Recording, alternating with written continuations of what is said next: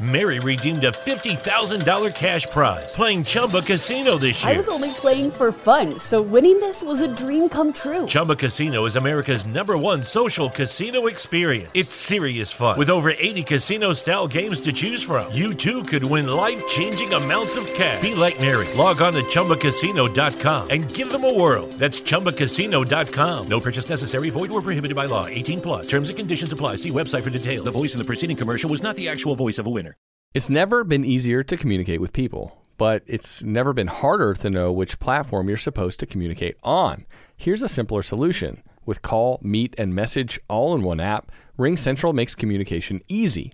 With all that connectivity in the palm of your hand, you can work from anywhere with anyone at any time and never miss a beat.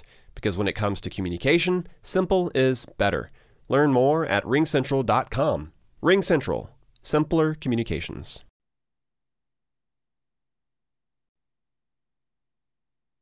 Thank you for listening to this Belly Up Sports Podcast Network product.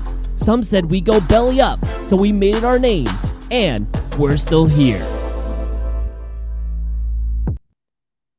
Welcome back, everybody. We're going to recap our week seven. First of all, we have Clemson, who overcomes four turnovers against Syracuse to have a second back, a second half comeback, and Ohio State should be imprisoned for what they did in the horseshoe. Uh, and Oregon, they take care of business and possibly knocking the Pac 12 out of the playoff discussion for now. Uh, we'll talk about that and much more. And Oklahoma State pulls off a fourth quarter shutout to Texas to come away and with the win, as LSU storms the field with an, with a big win over LS over uh, Ole Miss, excuse me, and TCU wins from behind again. They pull a second half shutout and win over Kansas State. We'll talk about all of this and much more today on Rising to the Occasion.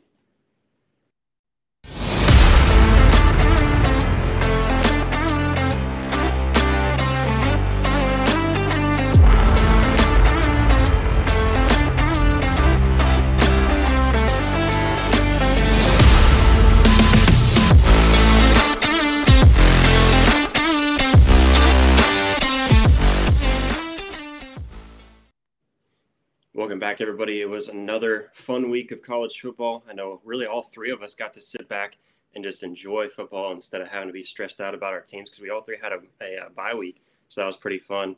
Uh, I'm going to go ahead and bring everybody in. Of course, I got my co stars. I got Britton and Blake, both of them here with me. It's the first time all three of us has, have been on the show in a little while. Britton finally got back from his trip. And uh, so, you know, how you guys doing, man? I'm good. I'm glad to be back. Had a good week, but I'm glad to be back watching football. Yeah, Josh, man. Um, I'm I'm glad to be with both of you, and and I'm ready to kick this thing off. It was a great Saturday of college football, man. Uh, yeah. Some games uh, went straight down to the wire. A couple of teams rushed the field. Can't wait to talk about it.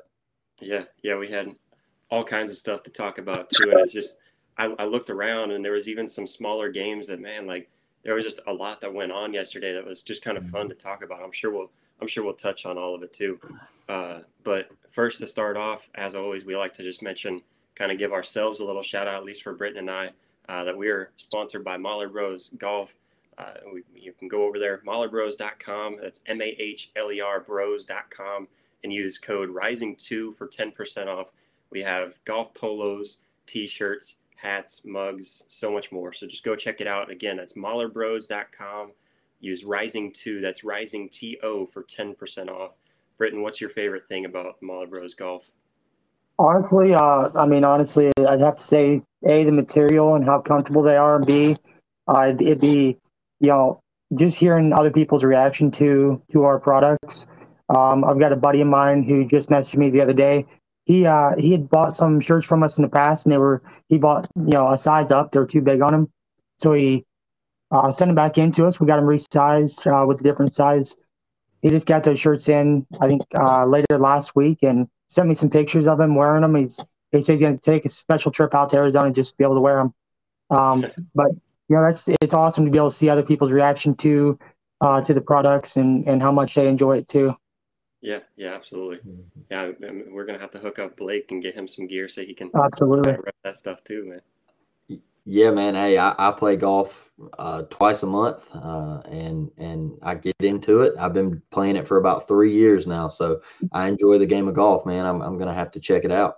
Yeah, yeah, you're you're on the same same page as Britt and I. Then we really only started just a few years back, and yeah. just I don't know, it's just something about the game that I hate so much, and I'll never play it again until the next time I get on the course.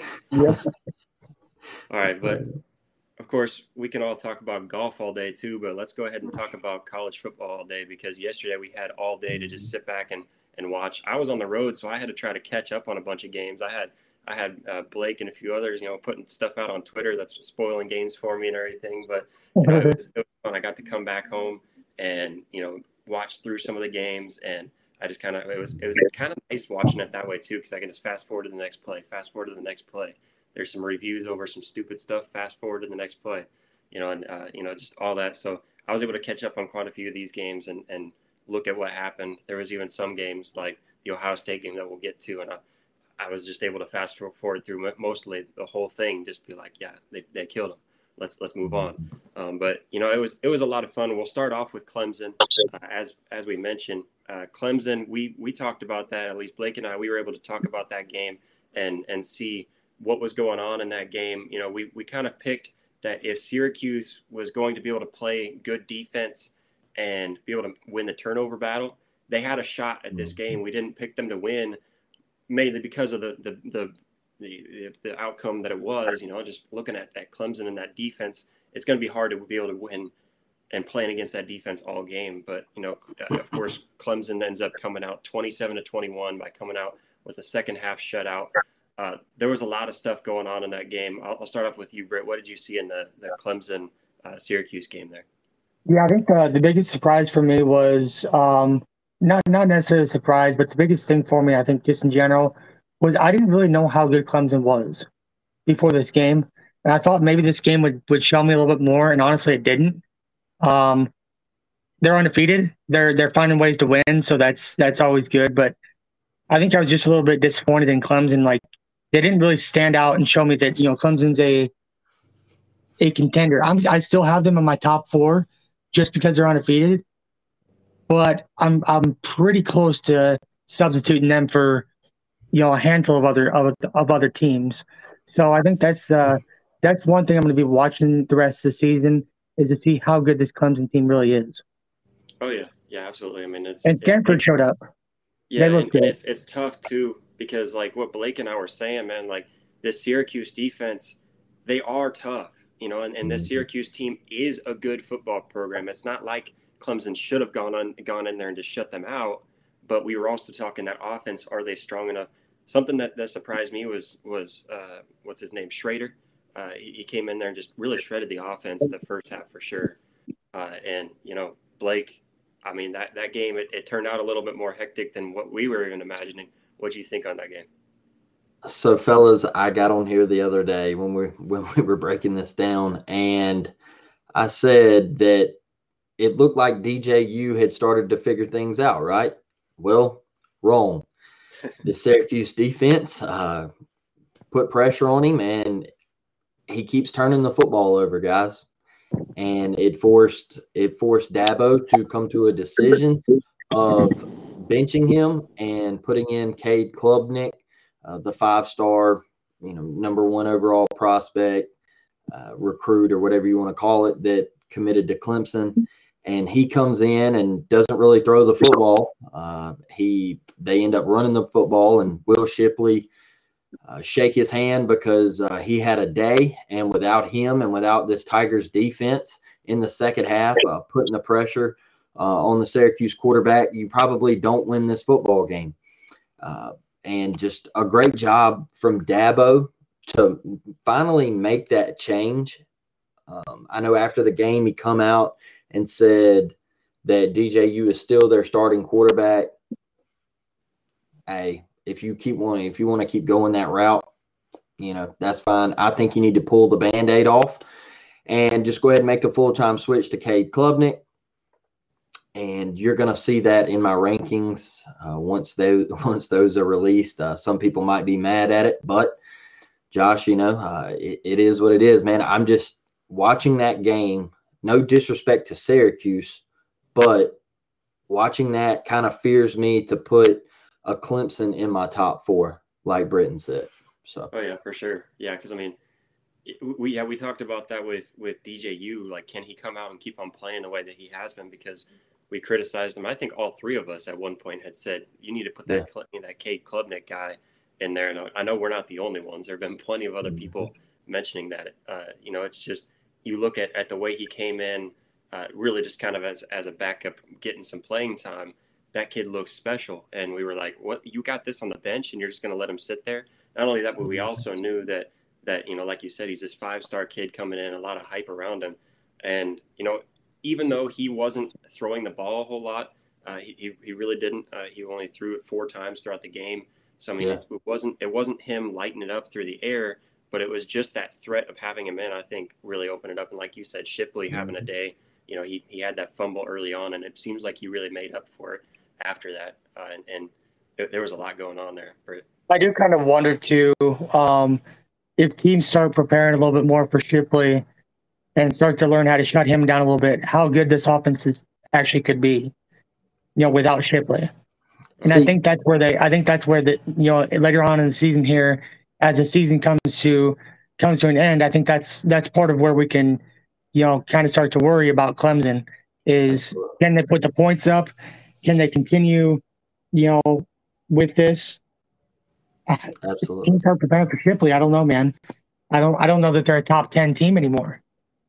Yeah, yeah. I mean, I just I, I look at, at how they played yesterday and just against again, like I said, I think I think they played against a tough team, but they also probably should have played a little better just overall uh, because we, we look at that first half.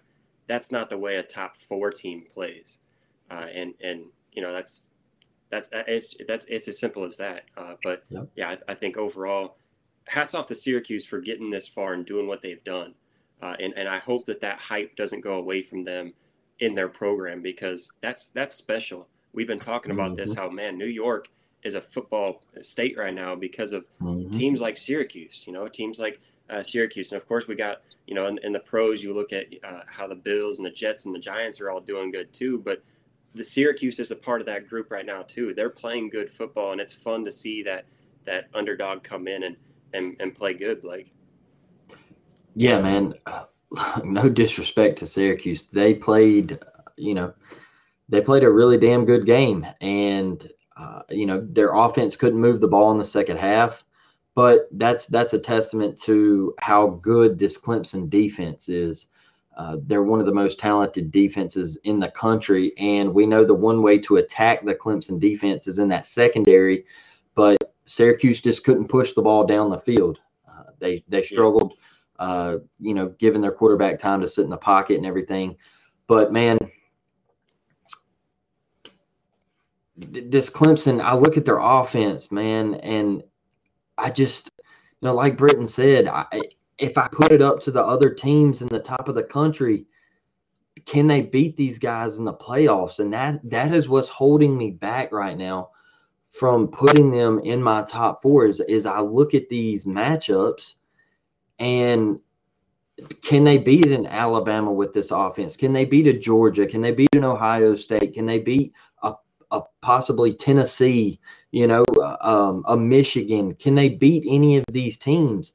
And I just look at this offense right now and I say, absolutely not. I mean, it's just, it's not there for me right now. So uh, that's where I sit on Clemson, man. Yeah, yeah, I think I think I totally agree with you. I, I know when we get to the rankings too, I know we keep on uh, alluding to that. We'll, we'll drop those mm-hmm. rankings here in just a minute, but like, yeah, I, I, know I agree with you. I know Britton agrees with you based on uh, based on our rankings. But you know, mm-hmm. Britton, what do you see with this Clemson team comparing them to the top, you know, top four or five teams right now?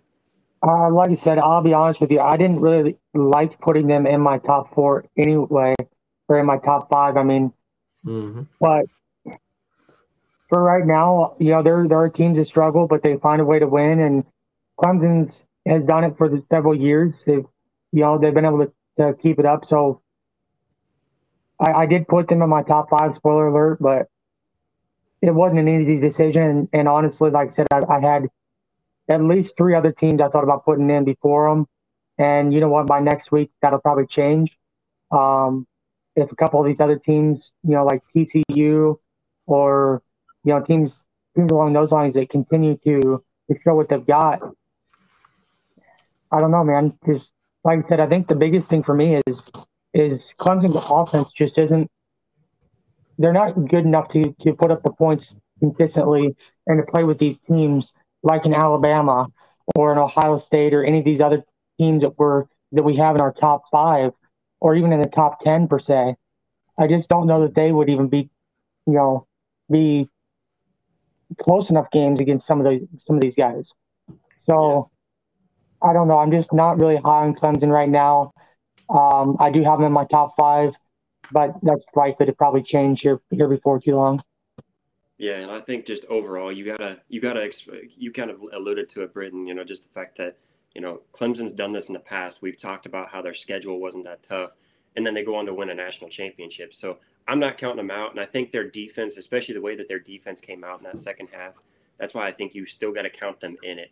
Uh, and, and if they end up winning, I don't see, you know, if they end up winning the ACC, you know, you look at the rest of their schedule, they got Notre Dame, Louisville, Miami, and then South Carolina. That's looking at that schedule, I think they win out and then to go into the, the ACC championship. And I just think that if they do end up winning that ACC championship, I still think that they're up there in the top four uh, playing mm-hmm. for the playoffs too. Uh, just sure. just realistically. So I mean that's why I feel like you still got to count them up in there too. Like you said, their defense and Shipley are the two strong strong suits for this team right now. Uh, without them, you know, really makes you wonder. Should we should we jump over to Ohio State and the slaughter that they had there? Let's do it. so we got number two Ohio State hosting Iowa. Blake and I talked about this. I kind of wonder. I, I, don't know if I'm the first one to point this out or not, but it is shocking. Like we mentioned, Blake. You know, like Ohio State has only played one road game so far, and that was at mm-hmm. Michigan State. So I mean, you look at at this Ohio State team right now. That's the reason why I kind of look at them now, and I'm backing up. I'm saying, wait, you guys have played this many home games. You're doing what you got to do, though. So that's why I can't count them out. I can't say that they're that they're not good enough. You know, they are, and and they still look like the best team, and they look like they still need improvement when you look at this Iowa game uh, because you know you look at at uh, Ohio State, they turned the ball over a couple of times.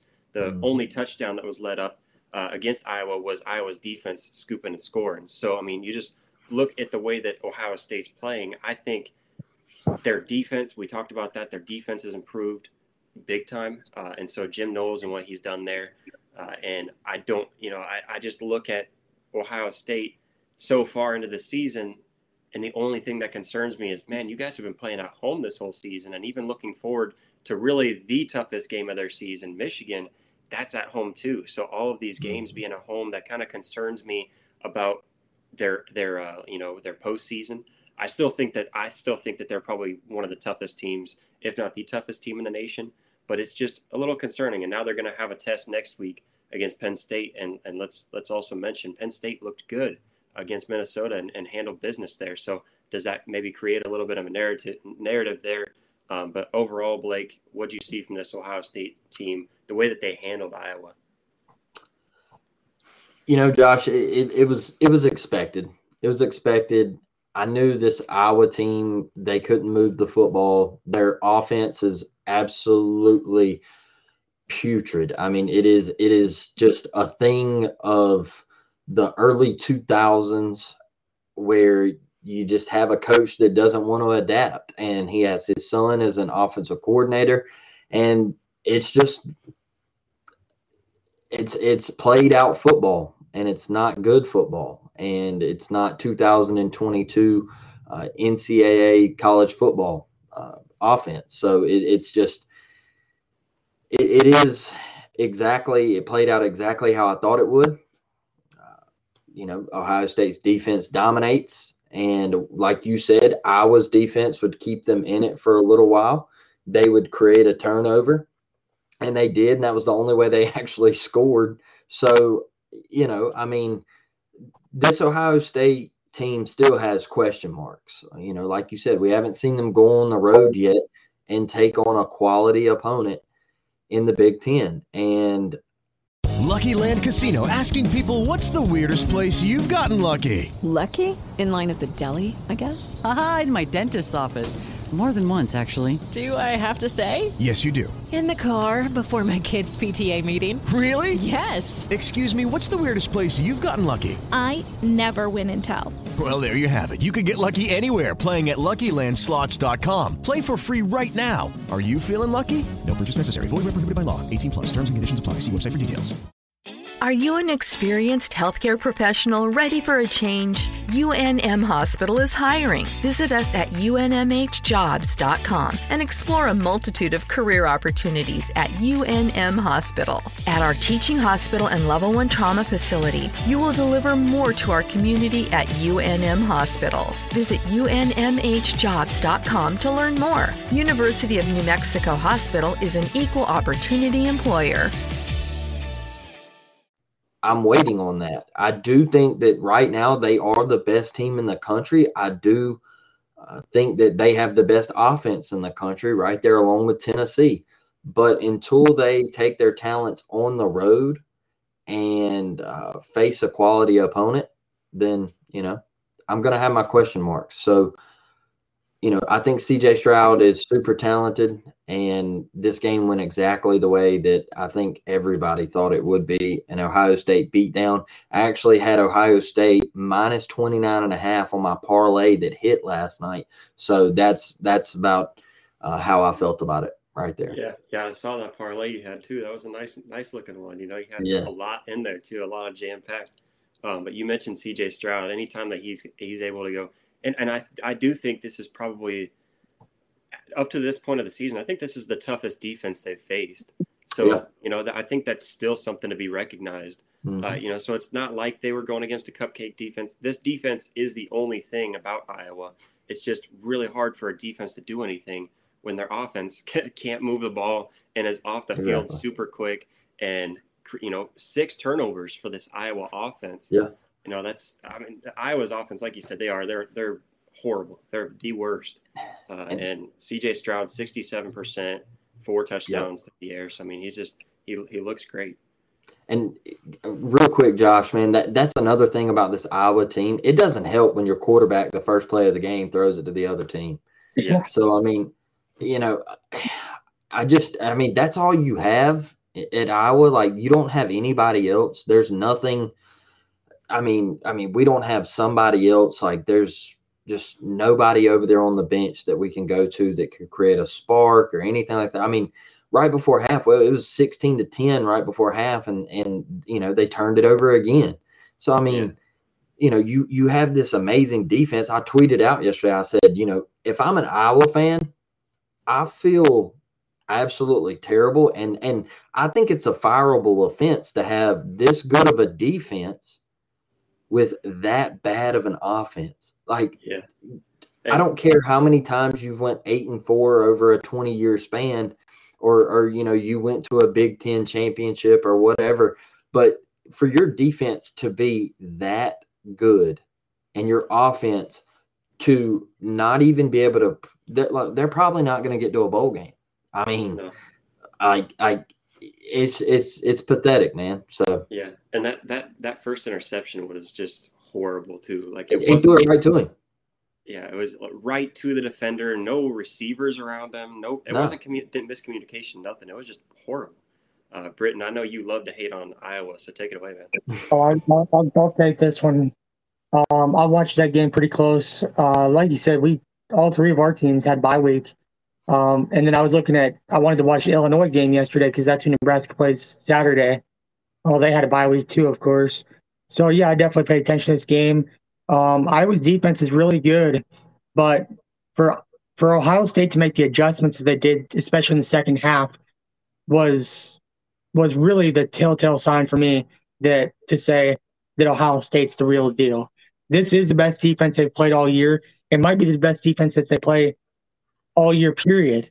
Um, with the exception, maybe Michigan's up there fairly close, but um, yeah, I mean, hats off to Brian Ferentz. He finally learned how to bench his quarterback. Um, yeah, Iowa's offense is just just terrible. 6 mm-hmm. turnovers yesterday. Um, they had uh, I think they scored they scored three points all game on offense, one field goal. I'm pretty sure that came off of uh, a big pass interference that got him down there. Uh, that I thought was somewhat questionable anyway. But you know that's that's just the thing is I think Ohio State personally right now is the best team in the country. Um, I have Ohio State winning the national championship this year as of right now. Uh, when CJ Stroud's out there lighting it up like he has been, I think he's the best quarterback right now. Um, Marvin Harrison Jr. is one of the best wide receivers in the country, hands down, um, with the exception of Trey Palmer from Nebraska, who just uh, set the records, even though we lost. Um, and just to that point, we talked about this. I think we've talked about it a few times, but I know Blake and I just talked about it. You know, where Ohio State in the receiving corps, like we, we literally sat here, we, we heard everybody talk in the offseason about, well, Chris Olave is not there. That's a huge question mark. And, and again, that's stupid, you know, because this is an Ohio State team. So, first of all, we have uh, Smith-Njigba come in and he shows that he can be the, the guy you can lean on. And then whenever he's down and out, Egbuka steps up and when he's down and out, or maybe he's not able to do much, Marvin Harrison Jr. comes up. And yesterday, mm-hmm. Julian Fleming was the leading receiver. Yeah. So we just see like a receiving corps that just never ends. And I'm yeah. just wondering where the where the ceiling is for this receiving corps for this offense, because even with an offense who turned it over twice, you know, they had uh, one interception and one fumble. Uh, you know, even with that, they still end up scoring 56 points, like uh, or 54 points, excuse me. So, you know, I, I just don't see how with this offense and and then also like you said, Britton, uh, just with I, I, do see Ohio State possibly being the team to win it all, just mm-hmm. because what other team can you name one other team that is this balanced? You know, there is no other team that has this good of an offense and this good of a defense so far. Uh, and you and, said it right there too. Is I think that's been the downfall of, of Ohio State in the past several years.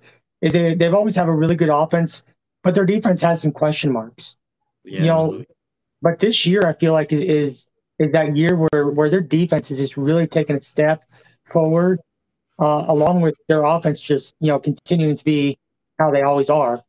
Um, and like I said, I mean this receiving corps, they've got some good running backs. They then they're just really potent on offense, man. They're just they can move the ball at will. They can score quick. They can take a long drive down the field. They can do with you whatever they want on offense right now. Um, and with the defense is playing the way that they are, uh, that's a scary team to be reckoned with, uh, you know, down the road. Um, I personally think that they, I think they'll beat Penn State next week. Um, and you know, Michigan's playing some good ball right now too, so we'll see, see where that all all falls. I think that's the last game of the year uh, before the Big 12, Big Ten championship game. Um, so yeah. we'll we'll see.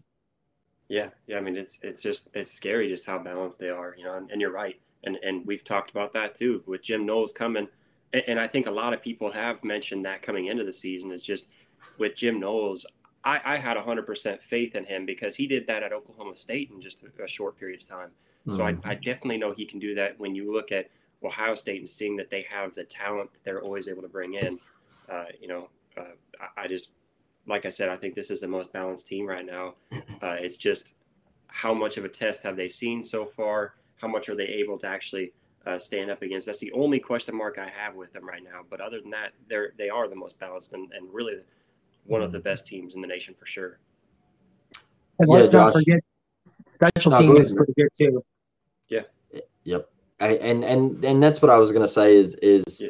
uh, they're good in all three facets of the game, right? And I'm right there with you guys. I think that they are the number one team in the country right now. And I think right now, if I had to pick a team to win the national championship, it would be Ohio State. But there's a test next week. And so uh, I, I really want to watch that one. And we saw what Michigan got to do with that test that Ohio State gets next week. So uh, let, let's let's watch this Ohio State team next week, and then we can go from there. And so yeah. uh, that the game is shaping up to be uh, another another spectacular football game. So I, I can't wait for that one. Yeah, and I and I think that's the one that really puts them over the top if they come and play well in that game too. Mm-hmm. Um, but should we go ahead and jump over now to UCLA, Oregon? Uh, another really fun game.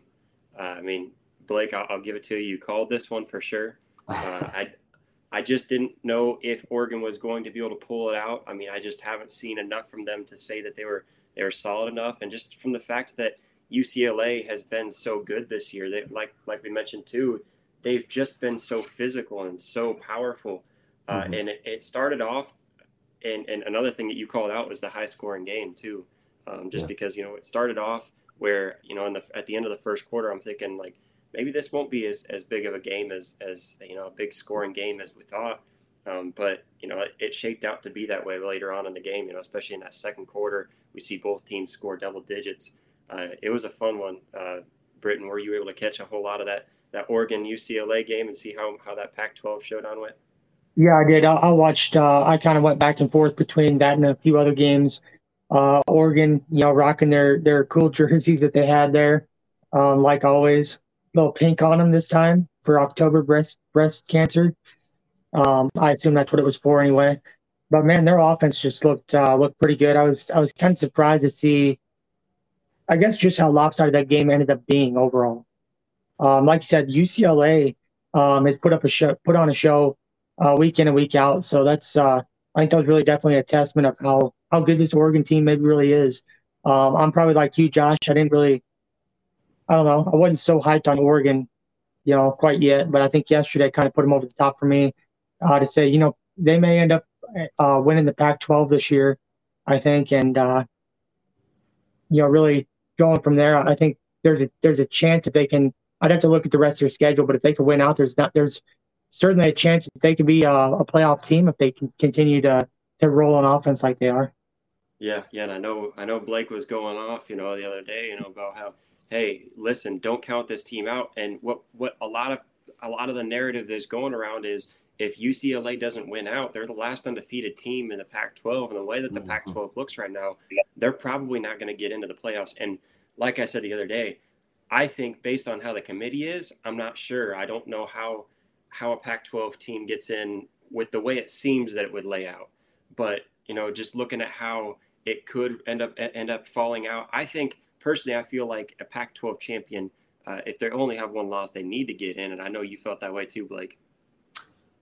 Yeah, and and here's my thing with that is we all pointed it out.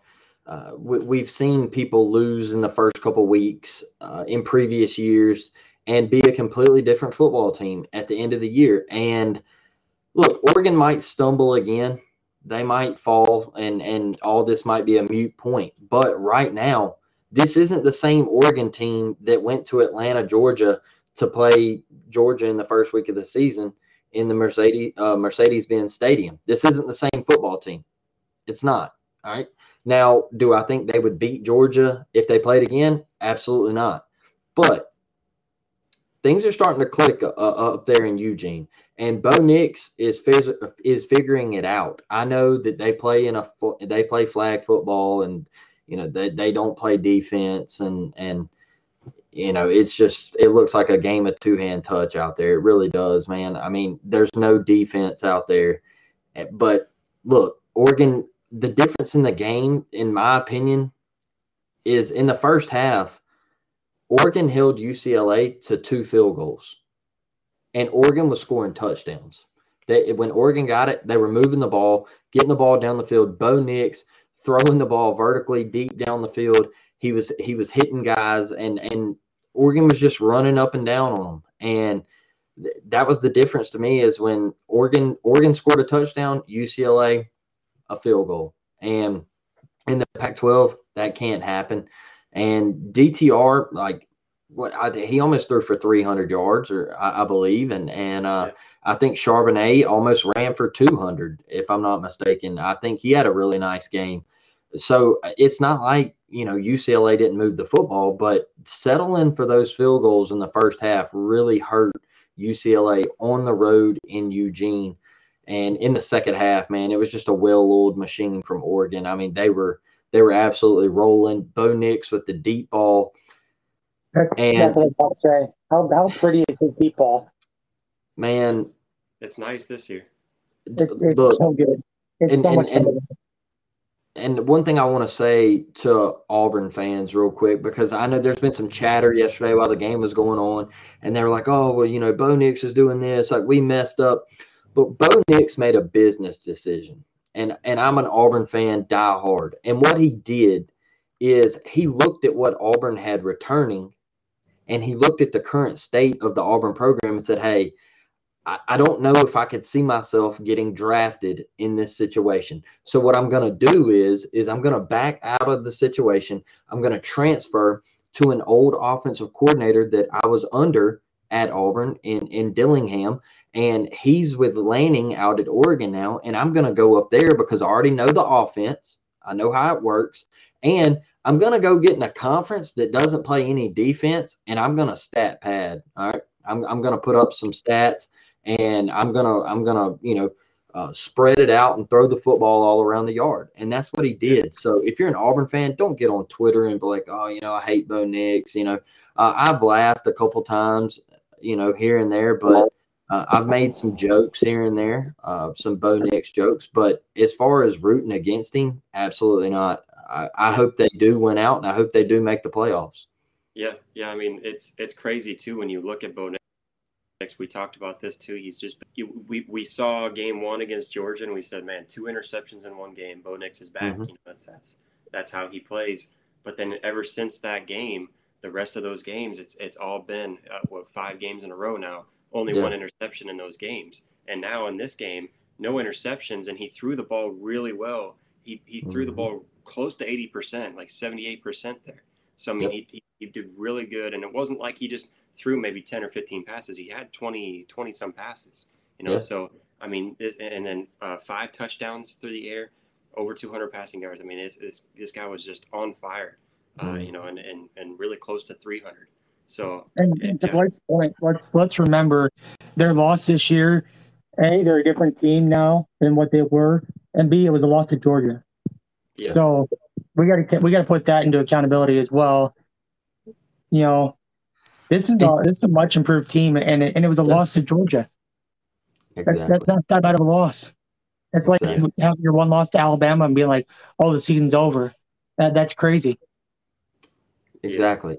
And Josh, real quick, man, do you, do you remember uh, when we did the preview to this game? I laid out to you how Oregon could still make the playoffs and what they needed in order to for that to happen. And guess who lost yesterday? one of the people, one of the teams that I said needed to lose, and that was the Ole Miss Rebels. Okay, so the chips are starting to fall for Oregon to make this playoff run. Okay, and and that is how it's to happen. Is you're going to need these SEC powers to start falling. Uh, you really need Alabama to lose one. You really need, uh, you you know, you need Georgia with that Tennessee matchup. You need Georgia to take a loss and everything. So I mean the chips have got to fall, man, for for Oregon to make this. But for people to say that they just don't have a shot to get in the playoffs, I, I don't I don't like that take. Yeah, yeah, I totally agree. I think they still have a shot, and it's it's laid out. And you kind of already alluded to it, so let's go ahead and jump into it. Number 7 mm-hmm. Ole Miss at LSU. Uh, we we talked about this one, and it seems like LSU has the upper hand mainly because that home mm-hmm. home stadium, you know, and being that that 230 slot, you know, are they going to be able to stand up and actually go against this Ole Miss team who does look pretty good, but they just haven't had like a solid win where we look at Ole Miss and like, man, Ole Miss, they deserve to be top 10. I don't know. Mm-hmm. I think they deserve to be top 10 because of their record. Um, but looking at them overall, I just wasn't sure about Ole Miss. I think they, they were good, but this game kind of shows you just how much, uh, you know, how much that team really has around them. And I think Jackson Dart coming into the season, I wanted him out of the transfer portal. I was like, that kid – I, I, want him on, on Oklahoma's team so that we can fill in that, that spot of, uh, of Caleb Williams leaving. And mm-hmm. now looking at him, I'm, I'm not too upset that he didn't pick Oklahoma. Uh, he's he's mm-hmm. not really throwing a great ball. He's you know he's not throwing darts all over the field, uh, and pun intended. Uh, but you know I just I, I, look at Jackson Dart the way that he's been playing, and mm-hmm. I don't see that offense moving the way that you would expect an Ole Miss offense under uh, Lane Kiffin to be running, especially whenever LSU's kind of been knocked down just a little bit this year in the sense that they expected more out of their team uh, this year. And, and you can see that even from the fans, they expected more. And I think they're still kind of expecting a little too much out of their out of their team. But LSU ends up winning this one, 45 to 20. Britton. Uh, I mean, it, how good is, is Brian Kelly doing at LSU, and how, how how good did they do in this game? Mary redeemed a $50,000 cash prize playing Chumba Casino this year. I was only playing for fun, so winning this was a dream come true. Chumba Casino is America's number one social casino experience. It's serious fun. With over 80 casino style games to choose from, you too could win life changing amounts of cash. Be like Mary. Log on to chumbacasino.com and give them a whirl. That's chumbacasino.com. No purchase necessary, void or prohibited by law. 18 plus. Terms and conditions apply. See website for details. The voice in the preceding commercial was not the actual voice of a winner. Mary redeemed a $50,000 cash prize playing Chumba Casino this year. I was only playing for fun, so winning this was a dream come true. Chumba Casino is America's number one social casino experience. It's serious fun. With over 80 casino style games to choose from, you too could win life changing amounts of cash. Be like Mary. Log on to chumbacasino.com and give them a whirl. That's chumbacasino.com. No purchase necessary, void or prohibited by law. 18 plus. Terms and conditions apply. See website for details. The voice in the preceding commercial was not the actual voice of a winner. Yeah, I think uh, I think they played well. I think the biggest thing for me was a LSU's offense, the way that they just rolled, and I didn't I didn't necessarily expect that. I, I thought Ole Miss's defense could could stand up to the test and you know keep this uh, a closer game than what it was. But man, the LSU the offensive line had you know protection all day. They were opening up holes in the run game, um, just all over the field on the offense. Uh, they looked good, and then and then again LSU's defense uh, really stood up yesterday. Um, after a, few big plays here and there, um, they settled down in the game and they, they really stood up uh, to Ole Miss. And I was I was certainly shocked. I thought that this would be uh, a much closer game. I wouldn't have been surprised if you'd have told me that you know LSU took the win here, uh, but to, to, do it in such fashion is, is what really uh, surprised me. I think LSU is real deal. They're definitely a team uh, to to continue to watch for sure. Yeah, yeah, absolutely. And you know, I like to give shout outs to really our team here because like th- this is something I tweeted out yesterday. You know, like yeah, we may be a little home homegrown podcast right now, but mm. you know, we're we're not we're not we don't have like to take all of our credibility away is kind of nonsense. You know, like we we still watch sports, we still understand sports. All three of us have played sports too, right? So like yeah. we understand sports. And yeah. you know, so to knock us out, how about you give us a listen and pay attention to us a little bit? just to kind of before you start to take that credibility away. You know, I, want, I just mm-hmm. want to give us shout outs whenever we talk about it because we talked about uh, in the past how Jayden Daniels just needs to air it out. And, you know, and, and we mm-hmm. look at it, the more that he starts to, the more you see he's being, being comfortable. We talked about that a lot too, Blake. Uh, mm-hmm. You know, mm-hmm. so just seeing Jayden Daniels, he came away with this with 248 yards, 21 for 28. That's close to 80% right there, isn't it? So, I mean, I mean, he's just, He's throwing at, at, a, at a very good rate right now. He didn't throw any interceptions uh, and, and two touchdowns through the air, too. So, I mean, I just how, how great has he been? And then, like Britton said, this LSU offense, too. So, Josh, man, my thing with Jayden Daniels is I truly believe that the SEC is starting to slow down for Jayden Daniels. I think that he is realizing that he can take a shot down the field. Uh, I, I think he's starting to realize that he has elite playmakers on the outside. They can run the football at LSU. And the biggest thing, like we talked about in the preview to this football game, was last week Auburn showed you that you could impose your will in the trenches against Ole Miss. And that is why I never believed Ole Miss to be a top 10 football team. I did it. Uh, I watched Tank Bigsby behind one of the worst offensive lines in Auburn football history. Uh, absolutely gashed them, and that's what I said in the preview. Is LSU was going to line up and they're going to tote the rock right down your throat, and they're going to force Ole Miss to stop it. And you know what? What did what did uh, Ole Miss give up? They almost give up 300 yards rushing. Am I right? Yeah. Uh, yes. Yeah, 252 yards. LSU had 252 yards rushing. Um, and that's why you know I just don't believe Ole Miss is a top ten football team. I'm sorry, you know I just I don't. And uh, until you get a defense over there that can stop the run, because uh, don't get it twisted, man. The name of the game in the SEC, even though it looks all flashy and everything, it's still to line up and run the football. All right. And if you can't do it in the Southeastern Conference, you're not going to win. You're not going to, if you can't stop it in the Southeastern Conference, you're not going to win a lot of ball games. And, you know, it, this LSU team, their defense, man, their defense, you know, it was that bend but don't break yesterday. That Jackson Dart was moving Ole Miss down the field, and uh, and he had an uh, I don't look some of the throws that he makes, man, just are kind of I don't know, they're mind boggling. Uh, he just put it up in the end zone, and LSU picked it. And th- that was also another thing that me and you talked about, Josh, was Jackson Dart likes to throw it to the other team a lot, a lot. He likes to toss it to the other color jersey way too much. And you know that that's Ole Miss right now. That's Ole Miss. I know their fans get all hyped up and everything because oh they were undefeated and they were top seven in the country. But this is one reason why I think Lane Kiffin leaves Ole Miss is because this is what you are. All right. This is this is what you are. You're a baseball school. I mentioned that to you the other day. Uh, you're never going to really be competitive in football.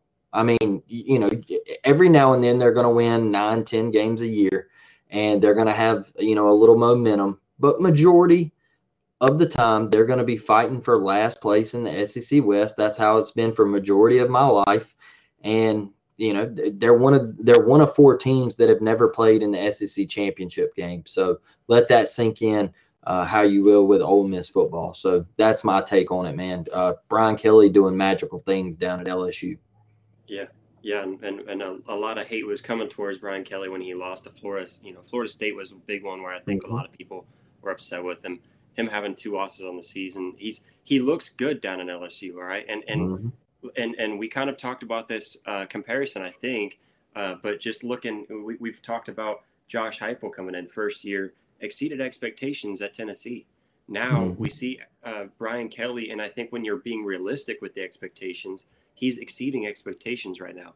Uh, and so, you know, mm-hmm. he's putting together a good program where they started off slow, but they're getting things rolling. Jayden Daniels, for example, we talked about that run game. They get that run game, and guess what that opens up for Jayden Daniels?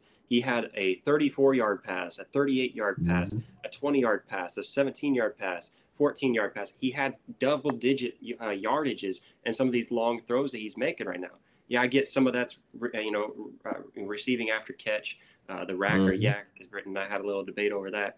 Uh, so I, I, I want to finish that. that debate real quick. What, what, do you call it? Run after catch or yards after catch?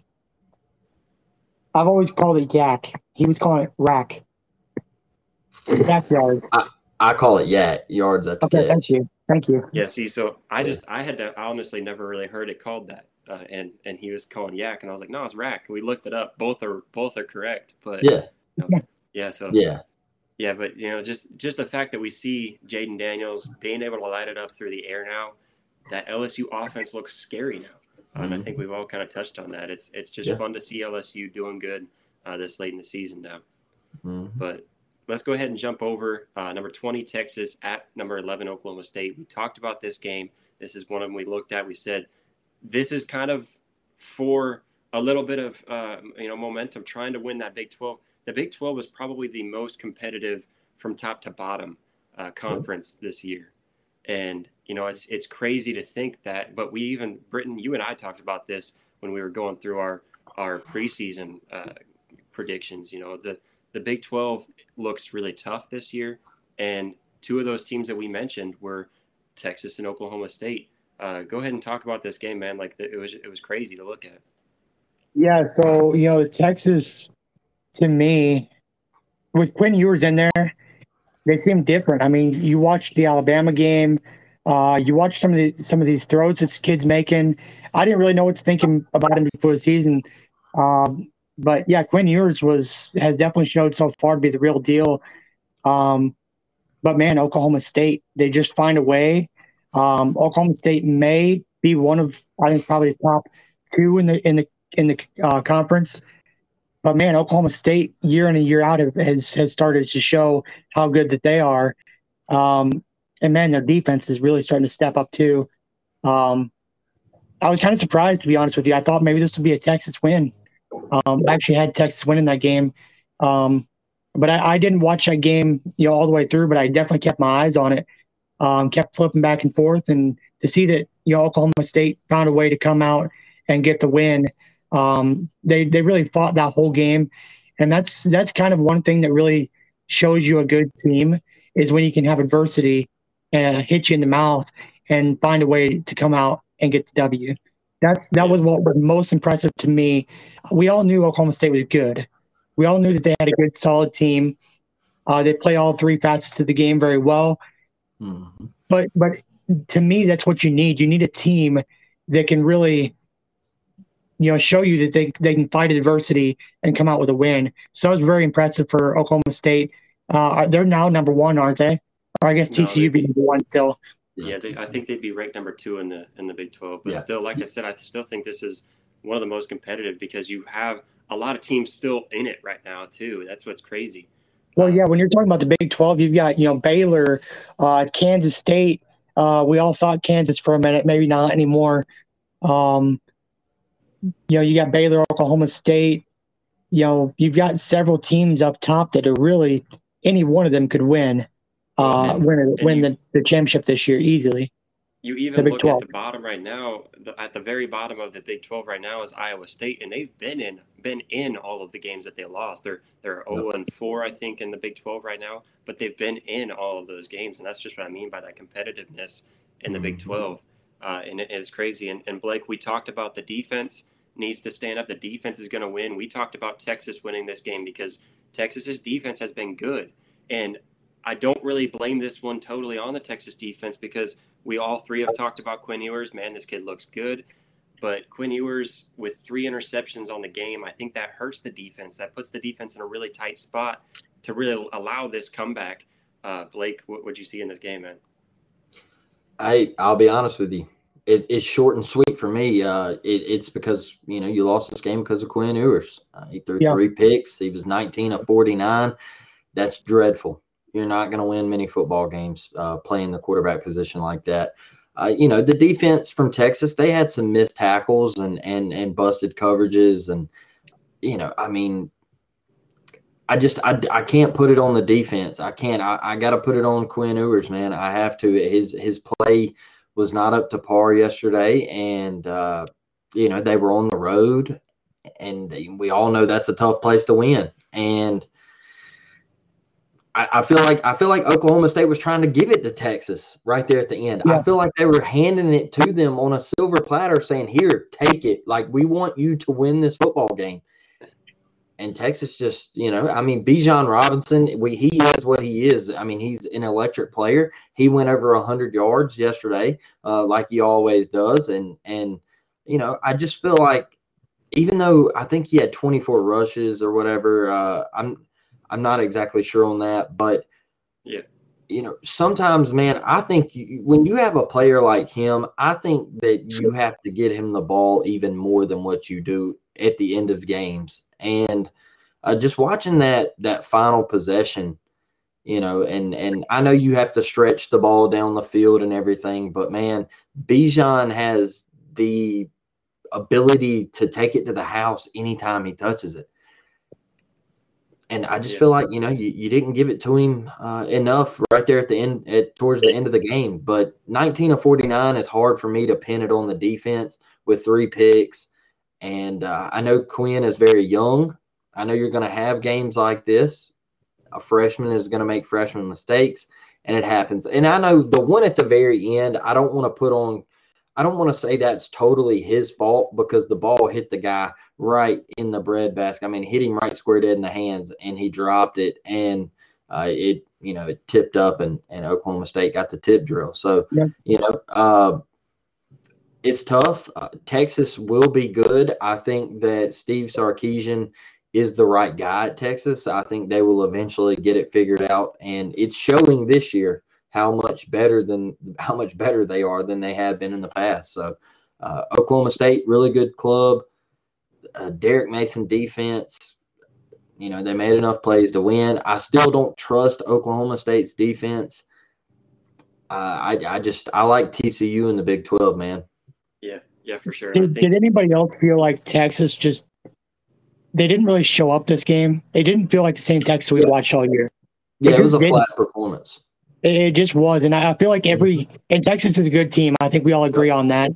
But the thing is, like, if you're you, there's a difference between being a good team and maybe being a top 25 team throughout the season or whatever, and being the team that just finds a way to win every Absolutely. every every game. You're going to come out flat and you're going to have the off week, but you have to be a great team finds a way to get the win. So yeah. that that was a difference for me. Mm, yeah, great point. And and hats off to Oklahoma State, like Britton said, to, to find that you know fight back against that adversity and come out with the win because mm-hmm. it was a hard t- a hard fought win for them. I don't think it was easy, but there were times where it just seems like, and, and you brought it up too, 19 for 49, Quinn.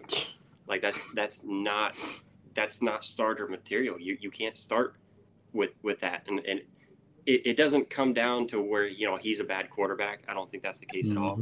He's just got some growing, and uh, you know he's he's he's he's got to he's got to find his way back in there. You know he's just he had a bad game, uh, and and you know you could you could write this one off, move on to the next one. Mm-hmm. Uh, but yeah, it was an ugly performance by by Texas, especially their defense. Uh, to the point that you know they weren't able to stop Oklahoma State's offense, but I think ultimately, like you said, Blake, I think I, I do lean this one on Quinn Ewers quite a bit.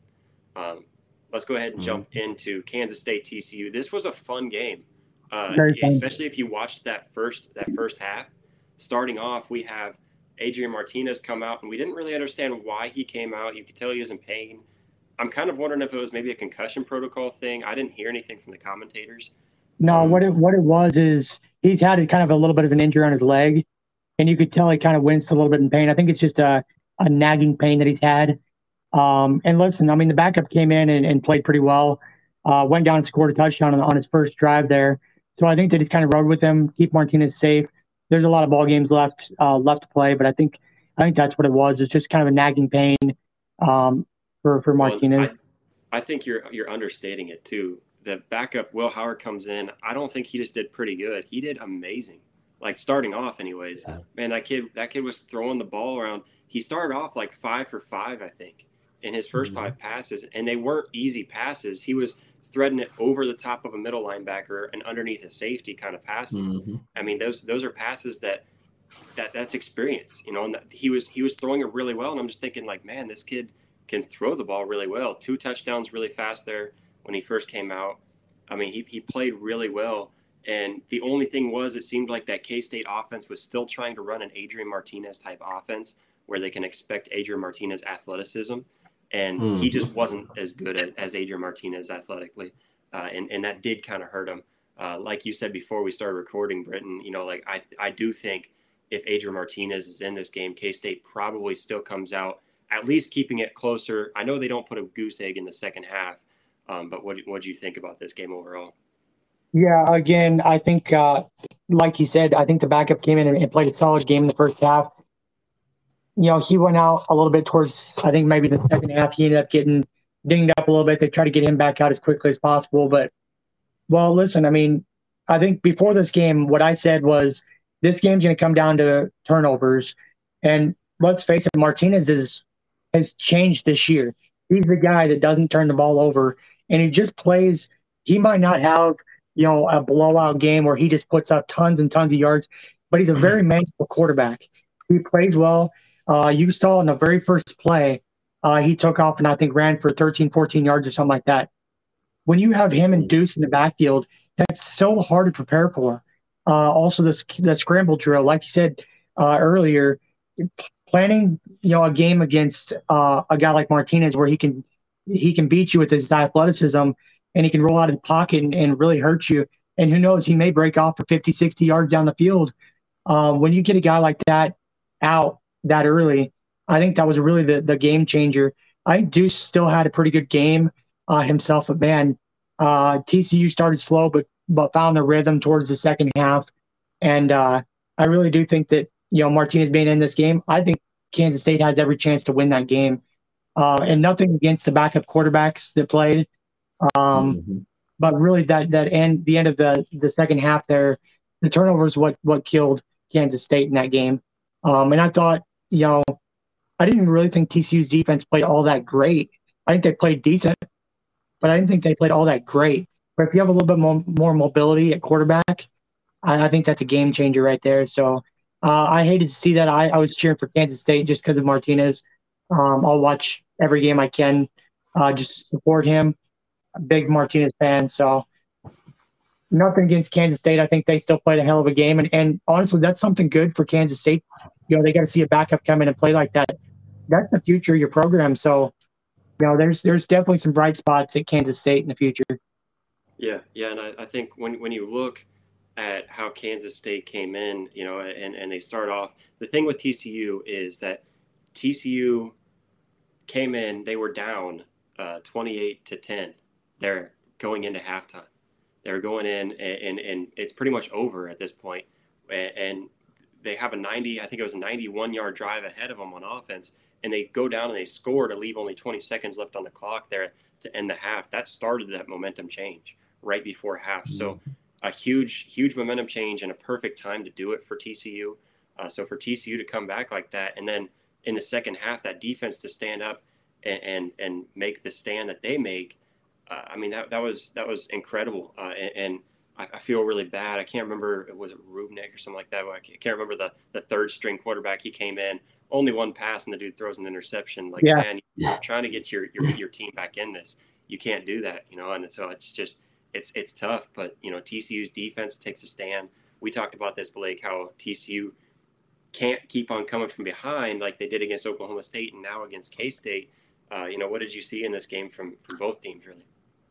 Man, that's my that's my one biggest thing with TCU is uh, you got to stop you got to stop starting so slow, man, because you know, hey, you've had magic the past two weeks with being able to come back in the second half and that's cool and all. But uh, you know, if you if you want us to to take you serious in a in a Big Twelve championship game or you know um, a college football playoff contender, then you got to start imposing your will in the first half, man. And you getting diced up by a backup in the first half and just uh, just look non-competitive on defense. I mean, there was a third and sixteen, and you got a tight end over the middle of the field, wide open with nobody around him and uh, it's just it's simple things like that, man. Just um, one thing about Kansas State is their defense, man. I never thought that TCU would run for 200 yards on a Kansas State defense.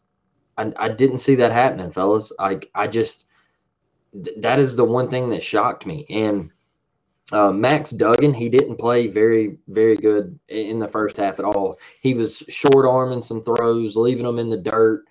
Uh, he was uh, just kind of scattered in the pocket, man. I could tell, you know, it just it wasn't the same performance that we're used to seeing from uh, the Duggans. You know, we call him Dougie Fresh uh, out here, and uh, he just he didn't look like himself. And to come out the second half and like you mentioned josh that that drive right before half i think that is what ultimately uh, won tcu this football game is those points going into the locker room and closing it to an 11 point game is really what ultimately uh, won this football game for tcu so coming out in the second half I felt like TCU could do whatever they wanted to do on offense. They were running the ball for five yards of carry. Uh, they were running, you know, uh, out off tackle, uh, in between the tackles, whatever, man. They were doing anything and everything they wanted to do. And um, and then Max Duggins hit uh, what's his name Johnston for the for the deep ball touchdown. I think that really sealed the deal there. And uh, and you know Kansas State that called a tough break, um, getting all the way down to your to your third string QB and everything. Um, I think it probably would have been a little different with Adrian Martinez staying in the game, but we'll never know. And now TCU, are they a top five team? Are they a playoff contender or are they a pretender? So that's where yeah. I'm at with that one, man. Yeah, yeah, and we, we still have a little TCU, bit of season left for them too. I've got a question yeah. for you guys. If TCU comes out and, and goes undefeated and wins the Big 12 championship, they get a shot, right? Absolutely. Oh, absolutely. Yeah. I, absolutely. I, agree. I think it'd be ridiculous not to not to put them in there. Um, if, if they don't if they don't put them in there, I'm done with college football because I mean, they they have to be in there. I mean, that is if a the Big 12, like Josh said a while ago, is the Big 12 is probably from top to bottom the most competitive this year. I know a lot of SEC fans um, might, you know, disagree with that, but whatever. You know, you look at top to bottom. you know, we know Oklahoma isn't having the year that we all expected and we're used to them having, but still, I mean, I wouldn't want to go in into Oklahoma having to play the Sooners anytime. You know, I mean, it's just that's the type of competition out there. So uh, I really like the Big 12. And if TCU did run the table and get left out, man, that's pathetic. Yeah. Yeah. And we're talking about rankings. Rankings don't really matter a whole lot right now in the season, but it's always fun to kind of look at who do you see as being the top team right now? If the season was over right now, who are you putting up at your top? And so, know, we dropped these, uh, or I guess now we're dropping these. We came out with the, you know, kind of put together. I'll start off with mine uh, just because I know I've got a different number one than you guys have. Like I said before, the Ohio State Buckeyes, I do think they're the most balanced team. I think they're the team that when I look at, they have done the most. And I do think that they are possibly the best team in the nation. To rank them at number one is mm-hmm. only, I, I just can't do it because I haven't seen them at Penn State yet. They haven't mm-hmm. had that mm-hmm. road test. It's the only reason why I can't put them up there at number one yet. But but I, I see right now I put Tennessee number one. I've got Tennessee number one just because I look at their resume, what they've done. They've handled business against teams that that they need to handle business against. And then there's even some teams where they face a little bit of adversity. We see a pretty good Florida team. I think they're getting a lot of flack for not not really having a great record, but that Florida team's still pretty solid and tough to beat.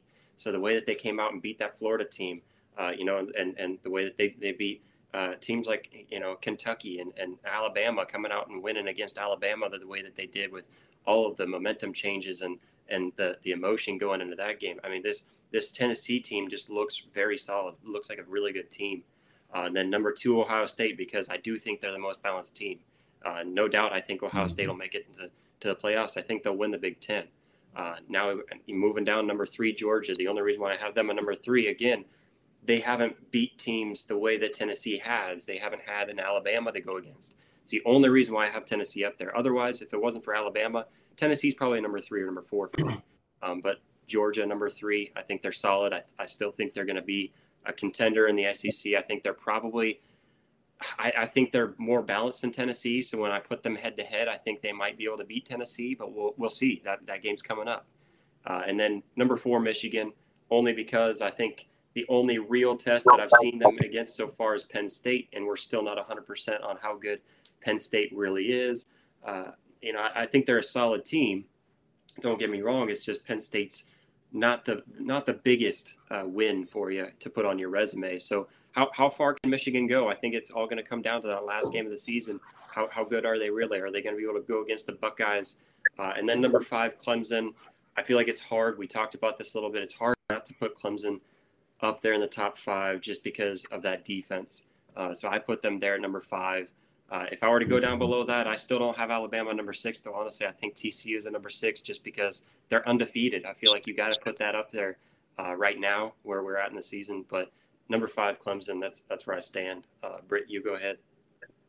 Yeah, I, I would agree um, with a lot of that. I do have Ohio State at number one, uh, just because I think Ohio State is the most balanced team in the country right now. They've done exactly what they need to do in every game. I think yesterday really helped me put them above, you know, Tennessee, just because they played against, in my opinion, I think probably second or third best offense in the country or defense in the country rather. Um, in Iowa, Iowa sucks, but they have a really good defense. So, you know, to see them put up the points that they did uh, against Iowa really solidified them for me. Um, I am really high on Tennessee though, so I did put them at number two. I think Tennessee's just man, they're just lighting it up. Hooker is really impressed me this year. Uh, they're really moving the ball well. Their defense is playing well. Tennessee just looks really good this year. Um, and they haven't lost a game yet. For them to beat Alabama, that really solidified them up up in that number two spot for me. And then listen, Georgia, Georgia's year in and year out in the playoff, you know, talk.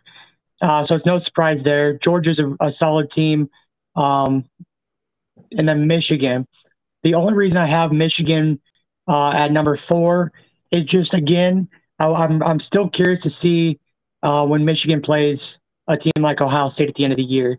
How good is this Michigan team? Uh, they've they've played really solid ball all year round. Um, but I am definitely curious. I'll definitely keep my eyes on that Ohio State Michigan game at the end of the year there. Um, and you know what? If Michigan and, and Ohio State are both undefeated at that time and Michigan pulls up the upset, they're going to move up pretty quick for me. And then uh, Clemson. Clemson, I put them down right outside at number five for me, um, mainly because of that game yesterday. Um, again, I'm not really entirely sure I wanted to keep Clemson here. Clemson's really going to have to prove it to me to continue to stay in my top five. Um, but we'll see. You know, maybe maybe they had maybe they're one of those teams that just you know can stick around all year and, and find ways to win and and uh, stay undefeated. Um, but again, I also have you know several other teams creeping up behind Clemson that could certainly take that spot if they if they can't you know figure something out relatively quick. Yeah, hmm. yeah, Blake.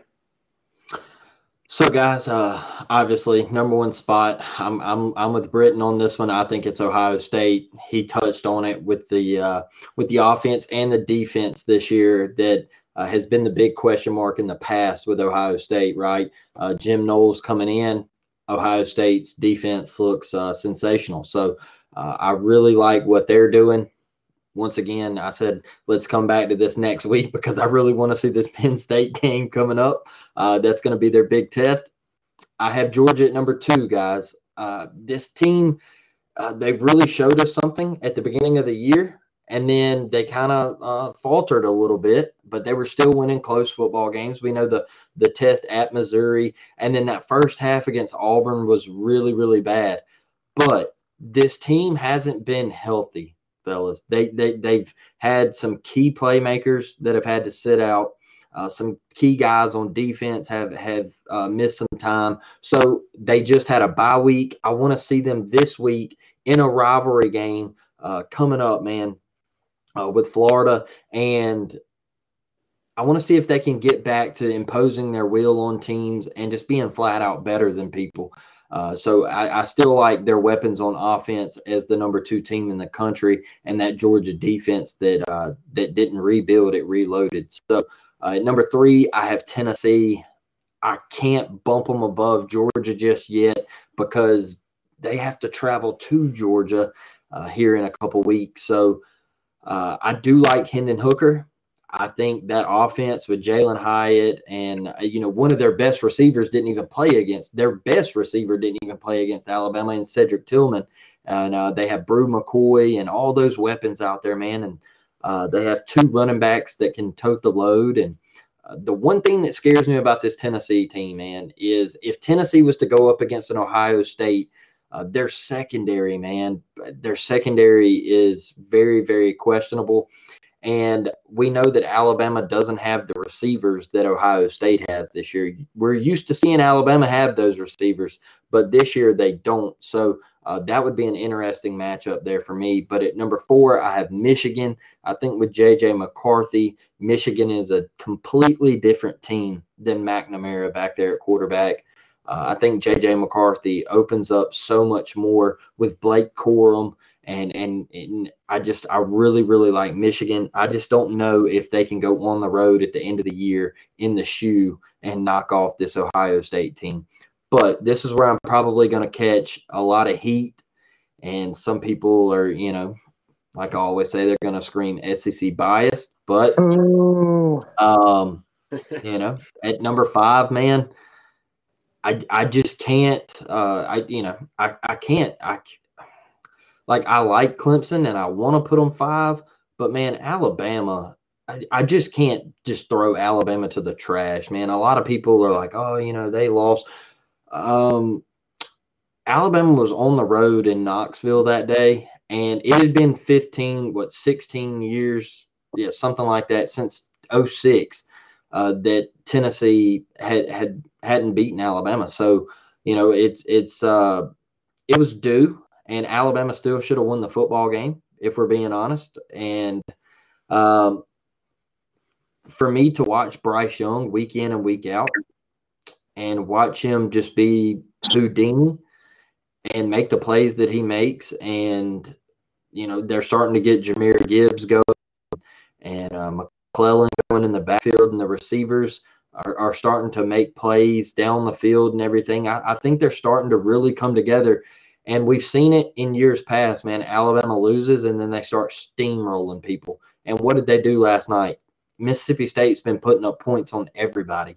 And it should have been a shutout, but it wasn't. They they uh, they won thirty to six, and so I just I really like Alabama there, man, and just the quarterback problems at Clemson is what is keeping me from putting them at number five. I just until they figure that mess out because that's what it is ultimately. Uh, Clemson fans might not want to hear this, but right now you have a QB controversy, and I can't put you at five until you get that figured out. And I really like TCU, but watching their defense get just absolutely shredded uh, in that first half last night, like I just sit here in the back of my mind and I'm like, what would Bryce Young do to that defense? And I just I can't throw Alabama to the wolves yet, man. I got to put them at five. Yeah, yeah, and it's always tough too whenever you try to picture those matchups. And I think the big one right now will just be that you know we've got Ohio State going at Penn State. I think that's going to be a fun one. Mm-hmm. Make sure to tune in on on, on this upcoming Saturday morning. Uh, you know we've got it coming up 8 a.m. Central, 9 a.m. Eastern because we're going to talk about that game. I know for sure. got the Georgia uh, Tennessee game coming up. We got to talk about mm-hmm. that when it, when we get there. You know, there's there's some big matchups and to, and to look uh, towards the end of the season too. We've got Ohio State hosting Michigan too, so that's going to be another one. So mm-hmm. when you look at these top teams right now, it's going to sort itself out. That's that's the nice yeah. thing about it is that we can we can sit here and speculate and argue about who we think is better. Uh, right now, you can only compare them to who they've actually gone against right now. You it's really hard to compare Absolutely. them against each other. That's that's the fun thing with those rankings, seeing how they're. I think I think this is a, this is one of the first years that I can actually genuinely say that I'm pretty happy with the way that things are going to sort themselves out in that mm-hmm. top four playoff spot. These are all teams that I can I can without a doubt say at the end of the year, whoever's up there will probably deserve it. You know, every year I feel like we always have those question marks. It's like, well, you know, what about this team? They're undefeated. You know, they they should have a shot at this. But listen, like you said, you got you know, Ohio State, Penn State. If they can beat Penn State, they stay up there. And then at the end of the year, Michigan keeps doing well. They beat Michigan. They go undefeated here. Yeah, I mean, you you can start to solidify some of these teams a lot easier this year uh, than in previous years. And and the way that it's the way that it's lined up right now too. There's six undefeated teams right now, but the best that we could have is only four undefeated teams. So imagine at the end of the season if we end it with four undefeated teams. You know how easy that is to make those picks. Like I, mm-hmm. I just mm-hmm. look at that and I really hope that's the case. I really hope that those undefeateds can just stay undefeated just for that, you know, because then it'd be the first year for sure. We can't argue. You can't you can't say that they, yeah. they don't deserve to be up there. They're undefeated at the end of the year. So I mean that's mm-hmm. it's really cool to see how it is shaping up for sure. But uh, that's pretty much all we got planned for today, guys. Uh, of course, we're, we're going to be back again and, and have some more going for us. We, we thank everybody so much for your support. If you're watching on YouTube, make sure to subscribe hit the notification bell so you know when there's updates. And also, if you're listening on Apple Podcast, Spotify, give us a five star rating. That's the best way to help us out. Uh, you know, you guys have been awesome. Make sure to share this with your friends, family. Share it on social media. Help us grow. Uh, we're trying to we're trying to get bigger. We're trying to do something big. Uh, that's, that's why we, we bring you guys all this content. So thank you so much, and until next time. Mary redeemed a $50,000 cash prize playing Chumba Casino this year. I was only playing for fun, so winning this was a dream come true. Chumba Casino is America's number one social casino experience. It's serious fun. With over 80 casino style games to choose from, you too could win life changing amounts of cash. Be like Mary. Log on to chumbacasino.com and give them a whirl. That's chumbacasino.com. No purchase necessary, void, or prohibited by law. 18 plus. Terms and conditions apply. See website for details. The voice in the preceding commercial was not the actual voice of a winner.